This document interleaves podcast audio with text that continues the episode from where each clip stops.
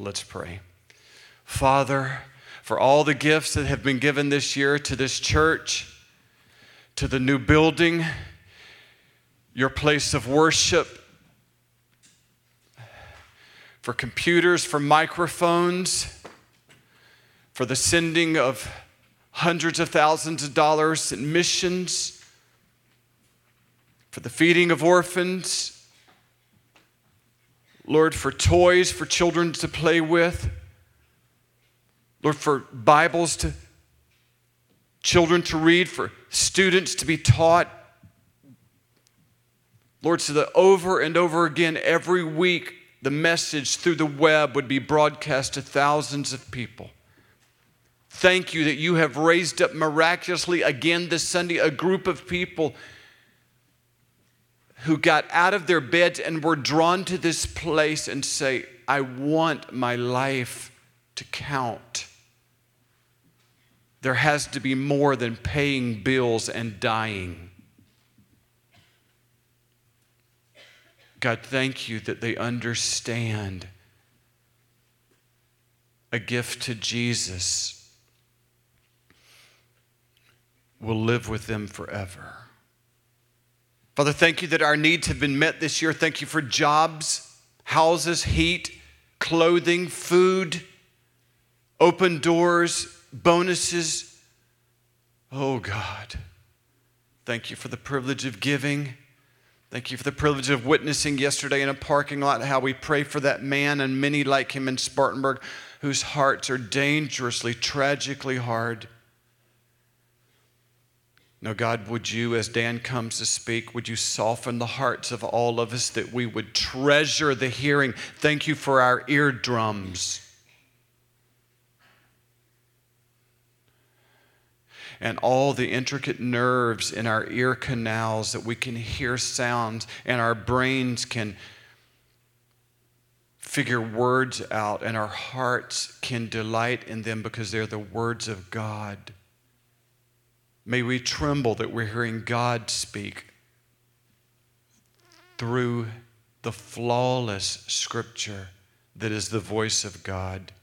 And may we respond just as if Jesus had come here today and spoken. May the word of God spread where it's not been known, and may those who courageously speak it at risk of life be protected if it is your will that they may preach again tomorrow. In Christ's name, amen. Thank you, Richard. Morning, Hope Point. Uh, in 2007, uh, Brad Pitt said in an interview for Parade, he said this. He said, I didn't understand this idea of a God who says, You have to acknowledge me. You have to say that I am the best, and then I'll give you eternal happiness. If you don't, then you don't get it. It seemed to me to be about ego. I can't see God operating from ego, so it made no sense to me. See, Brad Pitt views God as an egomaniac because he believes that this is the message of Scripture. Uh, the problem with Brad's statement, though, is that it's only partly true, which makes it wholly false. It is true that God wants all the glory. And if we don't, in faith, acknowledge this, then we will not see eternal happiness. Perhaps Brad is thinking of verses like this I am the Lord, that is my name, my glory I give to no other. Or maybe he's thinking of Jesus in Matthew, where Jesus says, Whoever loves father or mother more than me is not worthy of me. And whoever loves son or daughter more than me is not worthy of me. So, yes, it is true that God wants all the glory. However, what Brad is missing is the gospel. Brad is missing the good news that goes along with God's demand for glory.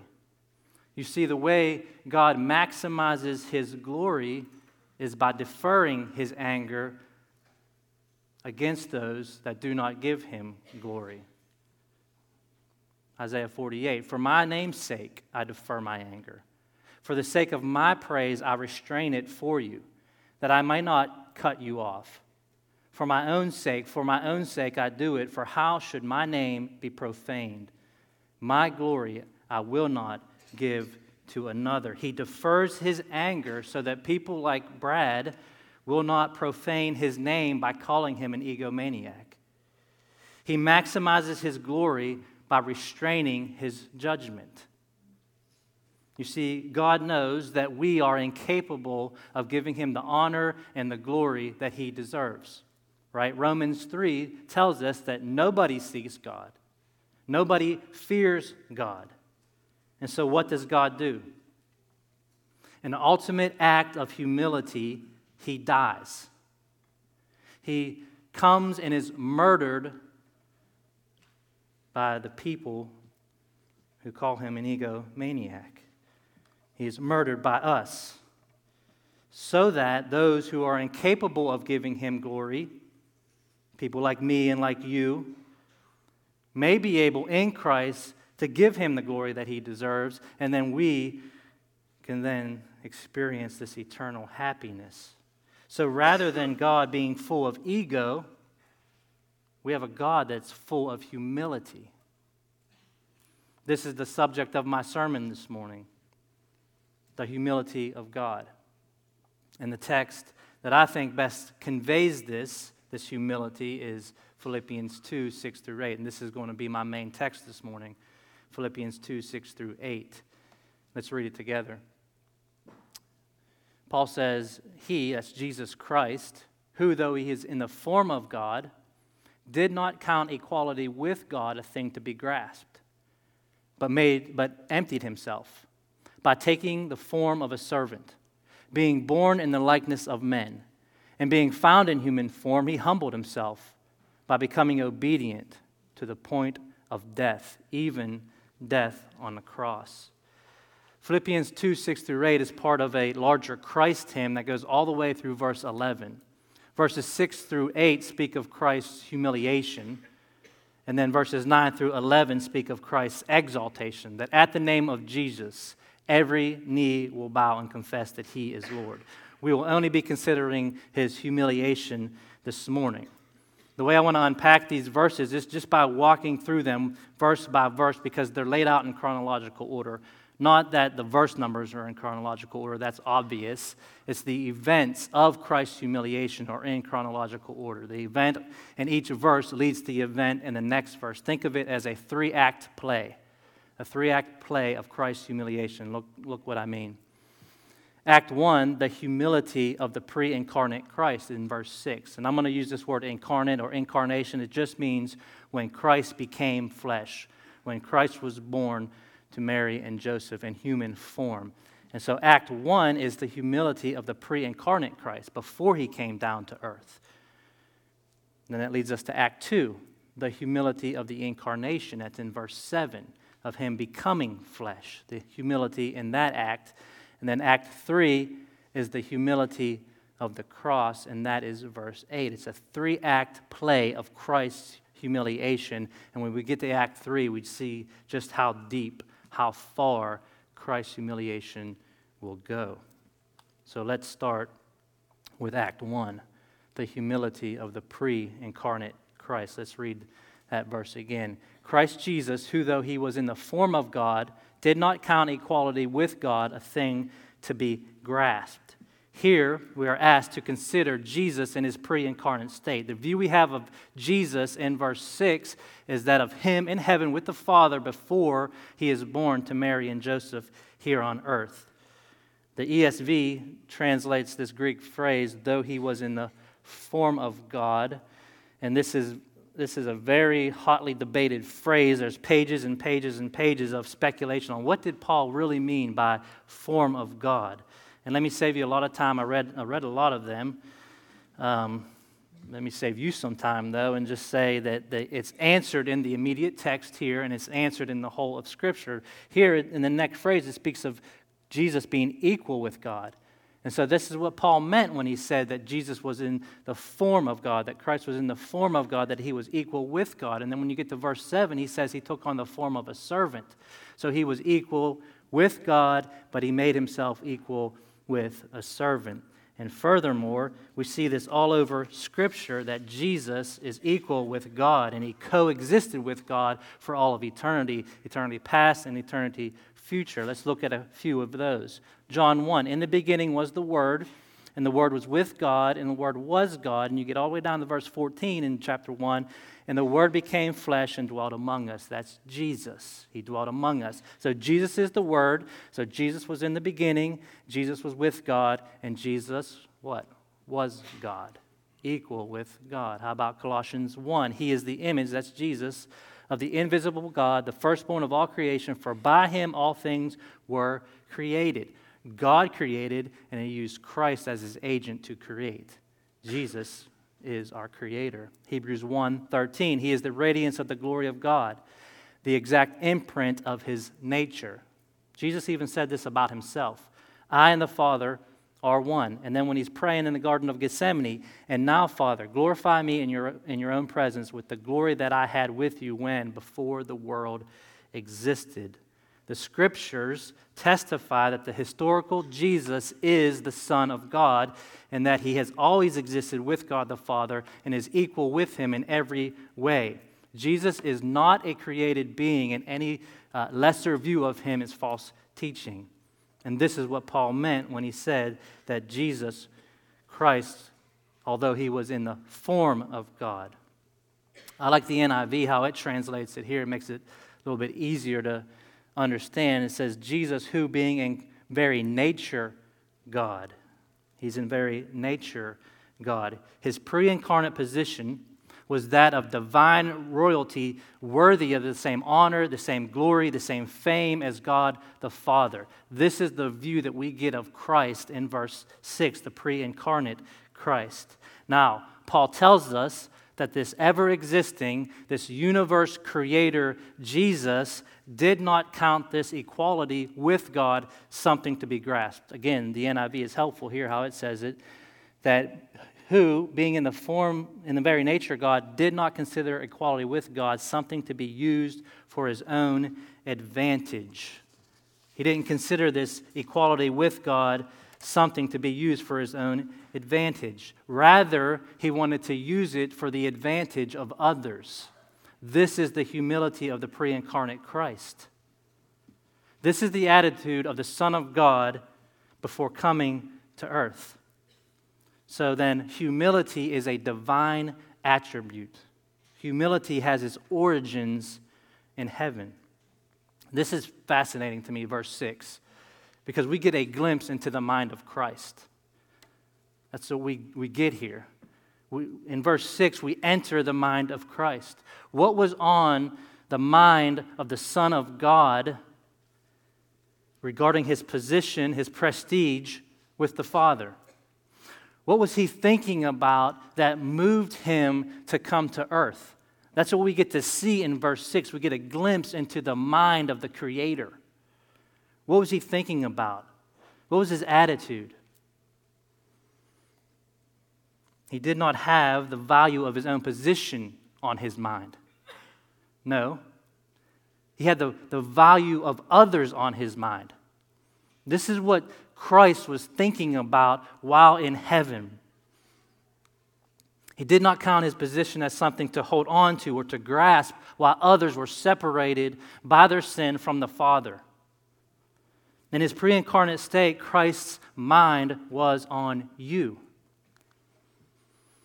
In his pre incarnate state, he was not preoccupied with selfish ambition or using his position for his own advantage. He was not interested in using his position to, to get and be served, but rather to give and serve so that others could have and be served. This is the humility of the pre incarnate Christ. Humility has its origin in heaven. Humility began before the foundations of the world as God was planning our redemption. Jesus used his privileged status not to trample on those beneath him. Neither did he use, neither did he view his privileged status um, in such a way that made him uh, sort of forget the needs of those around him. No, it was precisely because of his privileged status that he resolved to redeem those that were beneath him. He was so confident in his position before the Father. He was so confident in the Father's love for him that he would do anything the Father asked of him, even if it meant giving up his privileged status with the Father in heaven. How did he set aside his privileged status? Well, that leads us to Act 2 of Christ's humiliation. Act 2, the humility of the incarnation. Look how verse 7 says it. But emptied himself by taking the form of a servant, being born in the likeness of men. Here we have this massive contrast. The Son of God, equal with God, did not view his position with God as something to hold on to, but instead emptied himself. His heavenly attitude of humility moved him to action. Humility led to emptying. Humility led to emptying. Humility is an attitude, but it leads to action. Humility is not a passive thing, humility is an active thing. If, if I were writing a definition for humility based on these verses, I would say humility is actively seeking a lower position for the benefit of others. This, this is divine humility. Divine humility moves one to action, and it moves Christ to lay aside all the glory, all the fame, all the honor that he had with the Father. Again, this, these two words here are pretty hotly debated on what Paul meant by emptying himself. Again, I'll save you some time. Two phrases right here modify what it meant to empty himself. These two next two clauses modify what it meant to empty. It meant by taking on the form of a servant, by being born in the likeness of men. This is what it meant for Christ to empty himself. The text says nothing about him losing deity, does it? No. He lost none of his divine attributes by coming to earth. Jesus, while on earth, was still all powerful, all knowing, and omnipresent. His miracles, as documented in the first four books of the New Testament, prove that, right? What he emptied of himself of in coming to earth was the glory and the fame and the honor associated with being the Son of God. He set aside his divine right to glory and took on the form of a servant. So the question is not what did he empty himself of? But what did he empty himself into? He emptied himself into the form of a servant. Again, looking at other translations is helpful. The NIV renders this two word phrase as he made himself nothing. The King James Version says he made himself of no reputation. The Son of God, with all the reputation, the creator of the universe, empties himself to have no reputation. It's often rendered to, often translated to render void of no effect. It means that Christ left, left his position, his rank, his privilege, and they were of no use to him on earth. Nobody recognized that position of his on earth. He gave it up. He was willing to do this for you. We don't deserve it. Before we're even born, Jesus was busy emptying himself for you. Before you can do any good works, Jesus was busy emptying himself for you to rescue you. This is humility. The phrase is meant to encapsulate for us the entirety of Christ's descent from the highest of glories to the lowest of depths. Notice that the text says that he emptied himself. And he emptied himself. It's important to know that this was voluntary.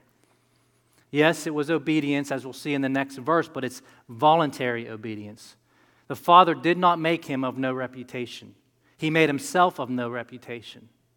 No one forced him to leave heaven. It wasn't an accident or a plan gone wrong. It was a purposeful, voluntary act of emptying himself for you.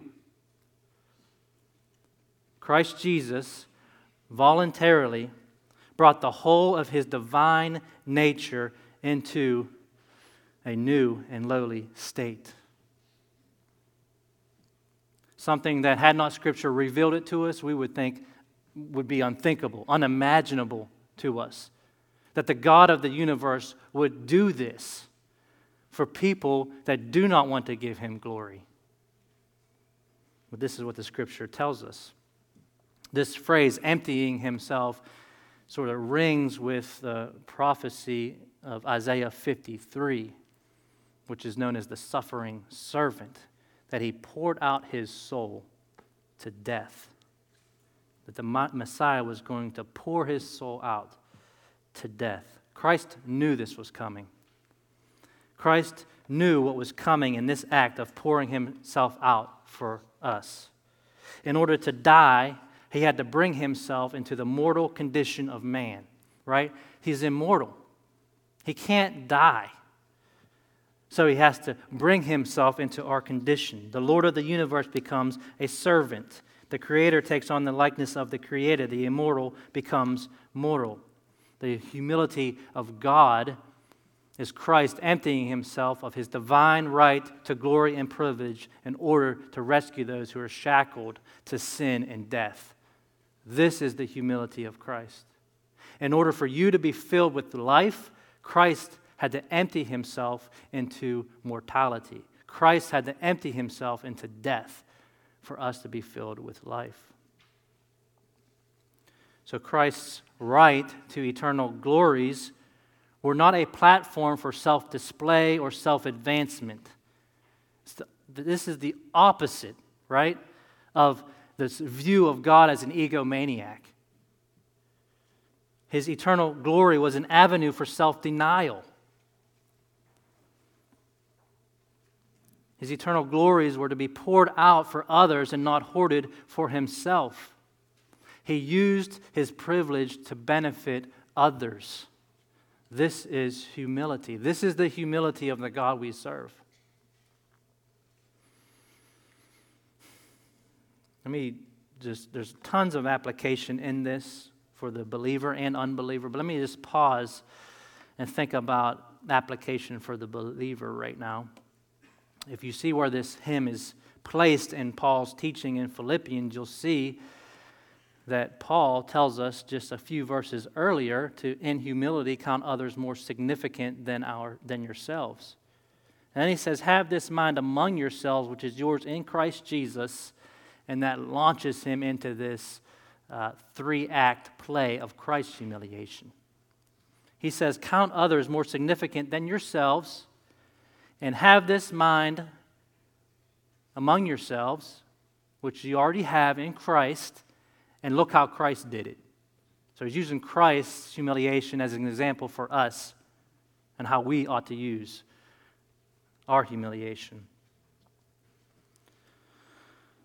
So, my question is then, given where this hymn, this Christ hymn is in, in Paul's teaching, is how are you using your privilege?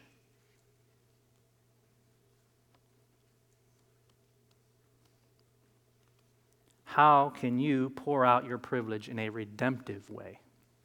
I don't mean like Christ did, we can't do that, right? I mean, how can you empty yourself of the privilege that you've been given in order that someone else might hear or experience the love of Christ, the redemptive love of Christ? You know, I was thinking about this.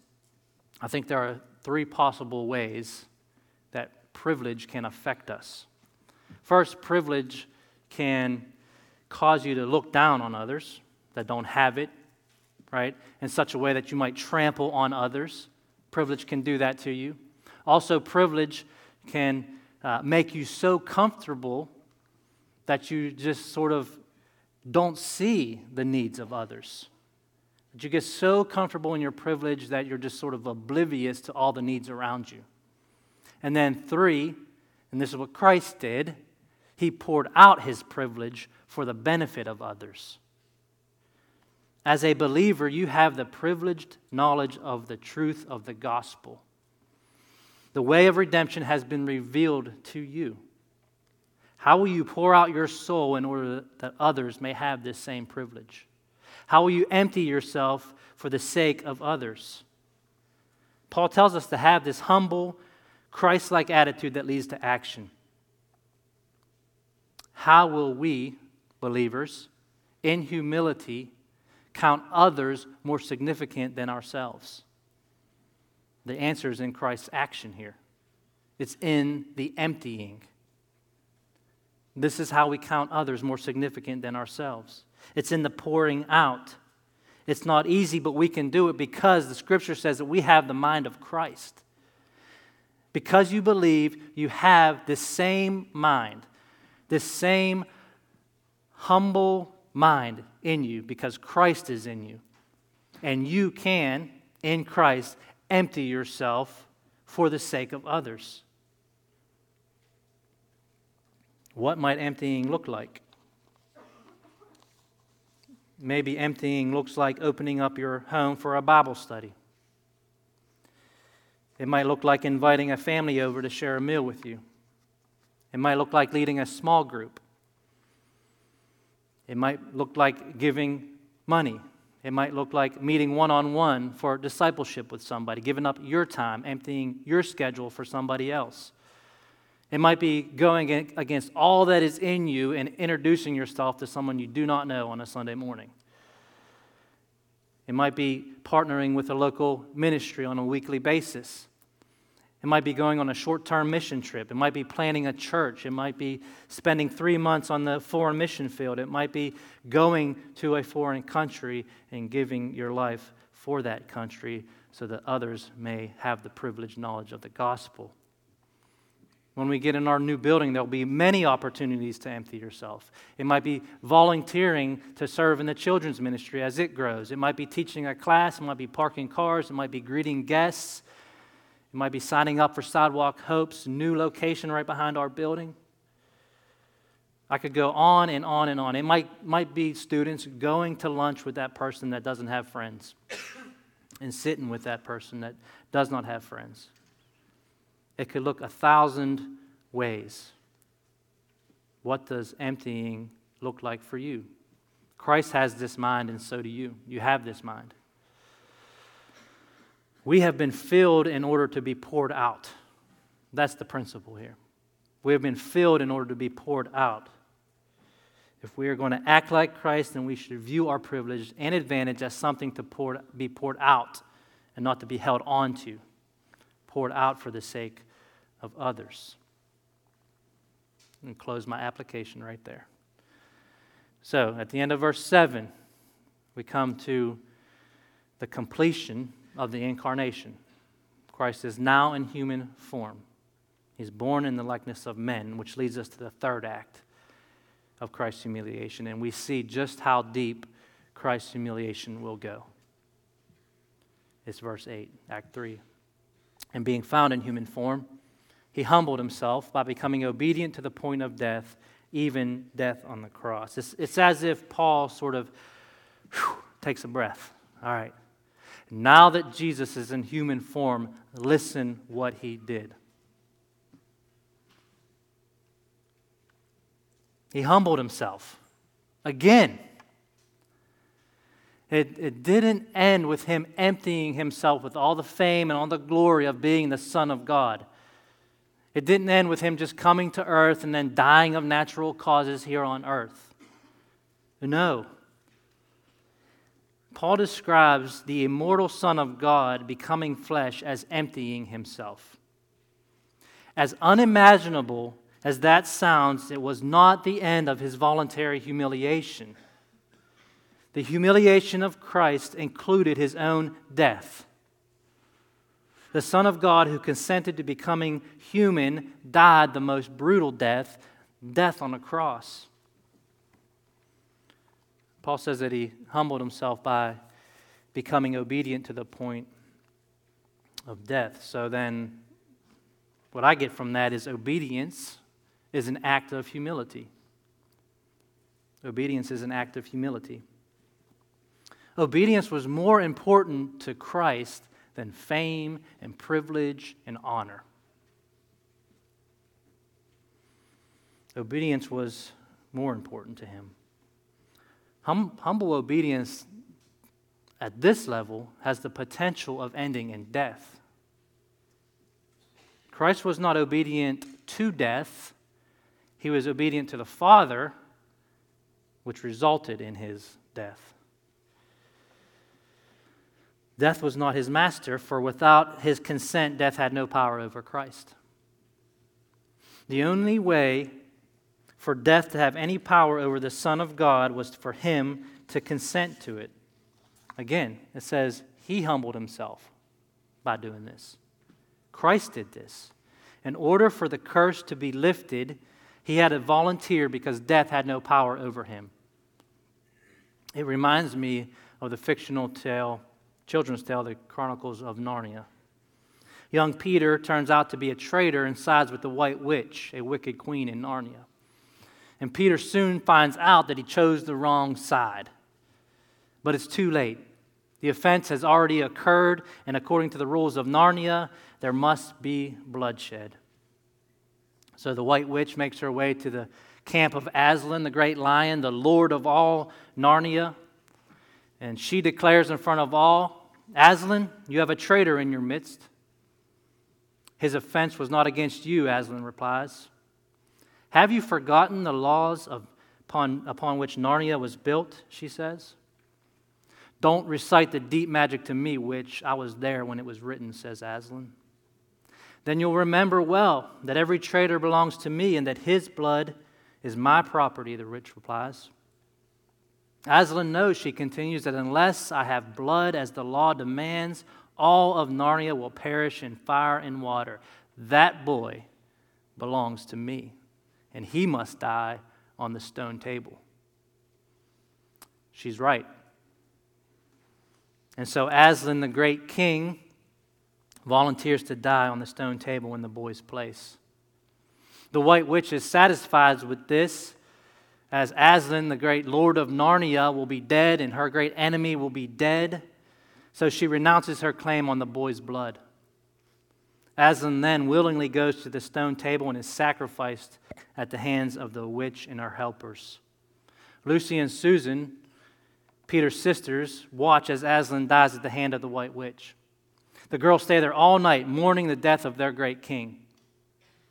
When morning breaks and it's just the girls there, they see the resurrected Aslan. Susan runs over to Aslan and says, But we saw the knife and the witch. Aslan cuts her off. If the witch knew the true meaning of sacrifice, she might have interpreted the deep magic differently.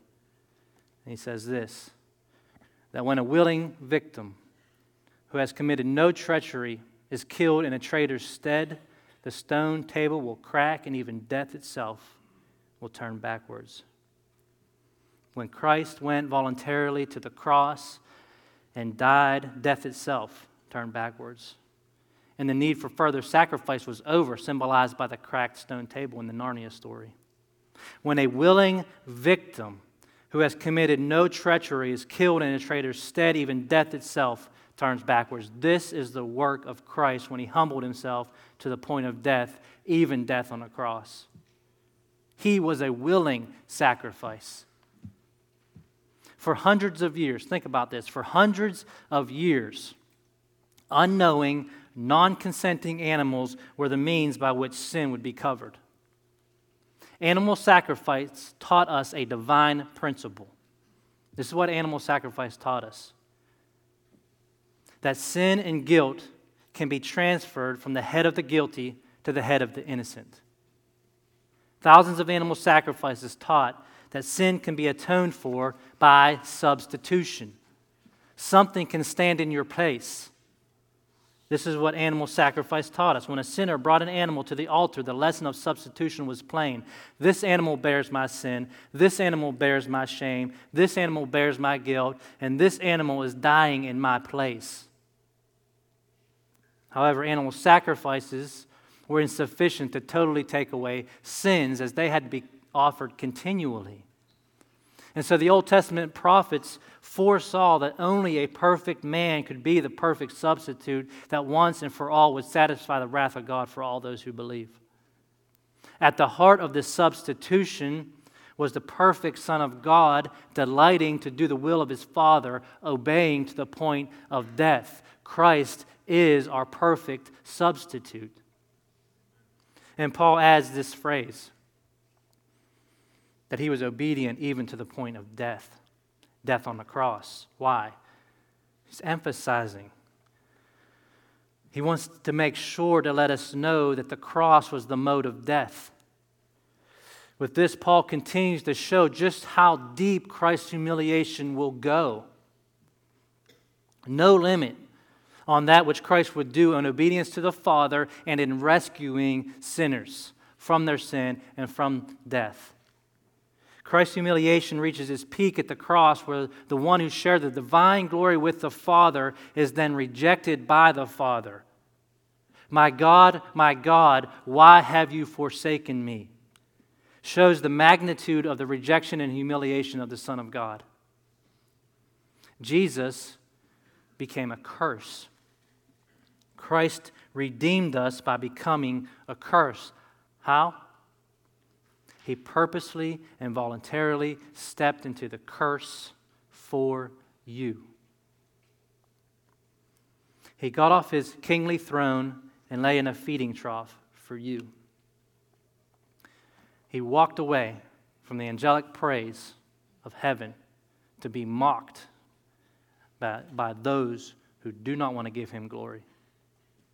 The author of life was murdered for you.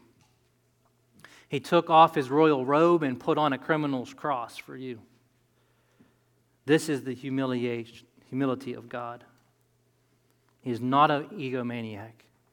He is our one and only Savior. Let's give him the glory. Let me pray. Father, heavy verses, Lord. Uh, hard to imagine, hard to fathom, hard to grasp it, just what you gave up. Lord, would you open our eyes? Lord, those of, those of us that have seen this and reached out in faith for you, we just give you glory to be reminded of the humiliation, the humility of our God. Would you use these words this morning, Lord, to open the eyes of someone that has been rejecting you, that is not willing to give you glory? Would you melt their heart of stone with the humiliation of Christ? Uh, so that at the name of Jesus, Every knee will bow, every tongue will confess that Jesus Christ is Lord. Lord, you didn't stay dead, but because of your great humiliation, you've been given a name that is above every name. You were raised from the dead. And that same spirit that rose you from the dead is in us, raised us from our spiritual death, and will raise our bodies when we die all because of Christ's humiliation. Oh God, let us see it. Uh, let, us, let, it, let us feel it in our soul, in our bones. Uh, let us understand just how far you went to rescue us, to rescue us from our sinning, from our rejection, from our laziness, from our lackadaisicalness, Lord. Uh, you died for every single sin that was committed last night and every future sin for all those who believe. Teach us, Holy Spirit. Break into our hearts. Uh, Lord, fill us so that we may pour out just like you did. Would, be, would we be a church, Father, that would be known for being poured out for others? And may we be poured out anew when we get in our new building, Father. Show us many ways to pour ourselves out, not for our own glory, but for your glory. Not for our own sake, but for the sake of those that do not give you glory yet. So, would you use this church? You use us individually, Father. Pour us out. for your glory. In Christ's name, amen.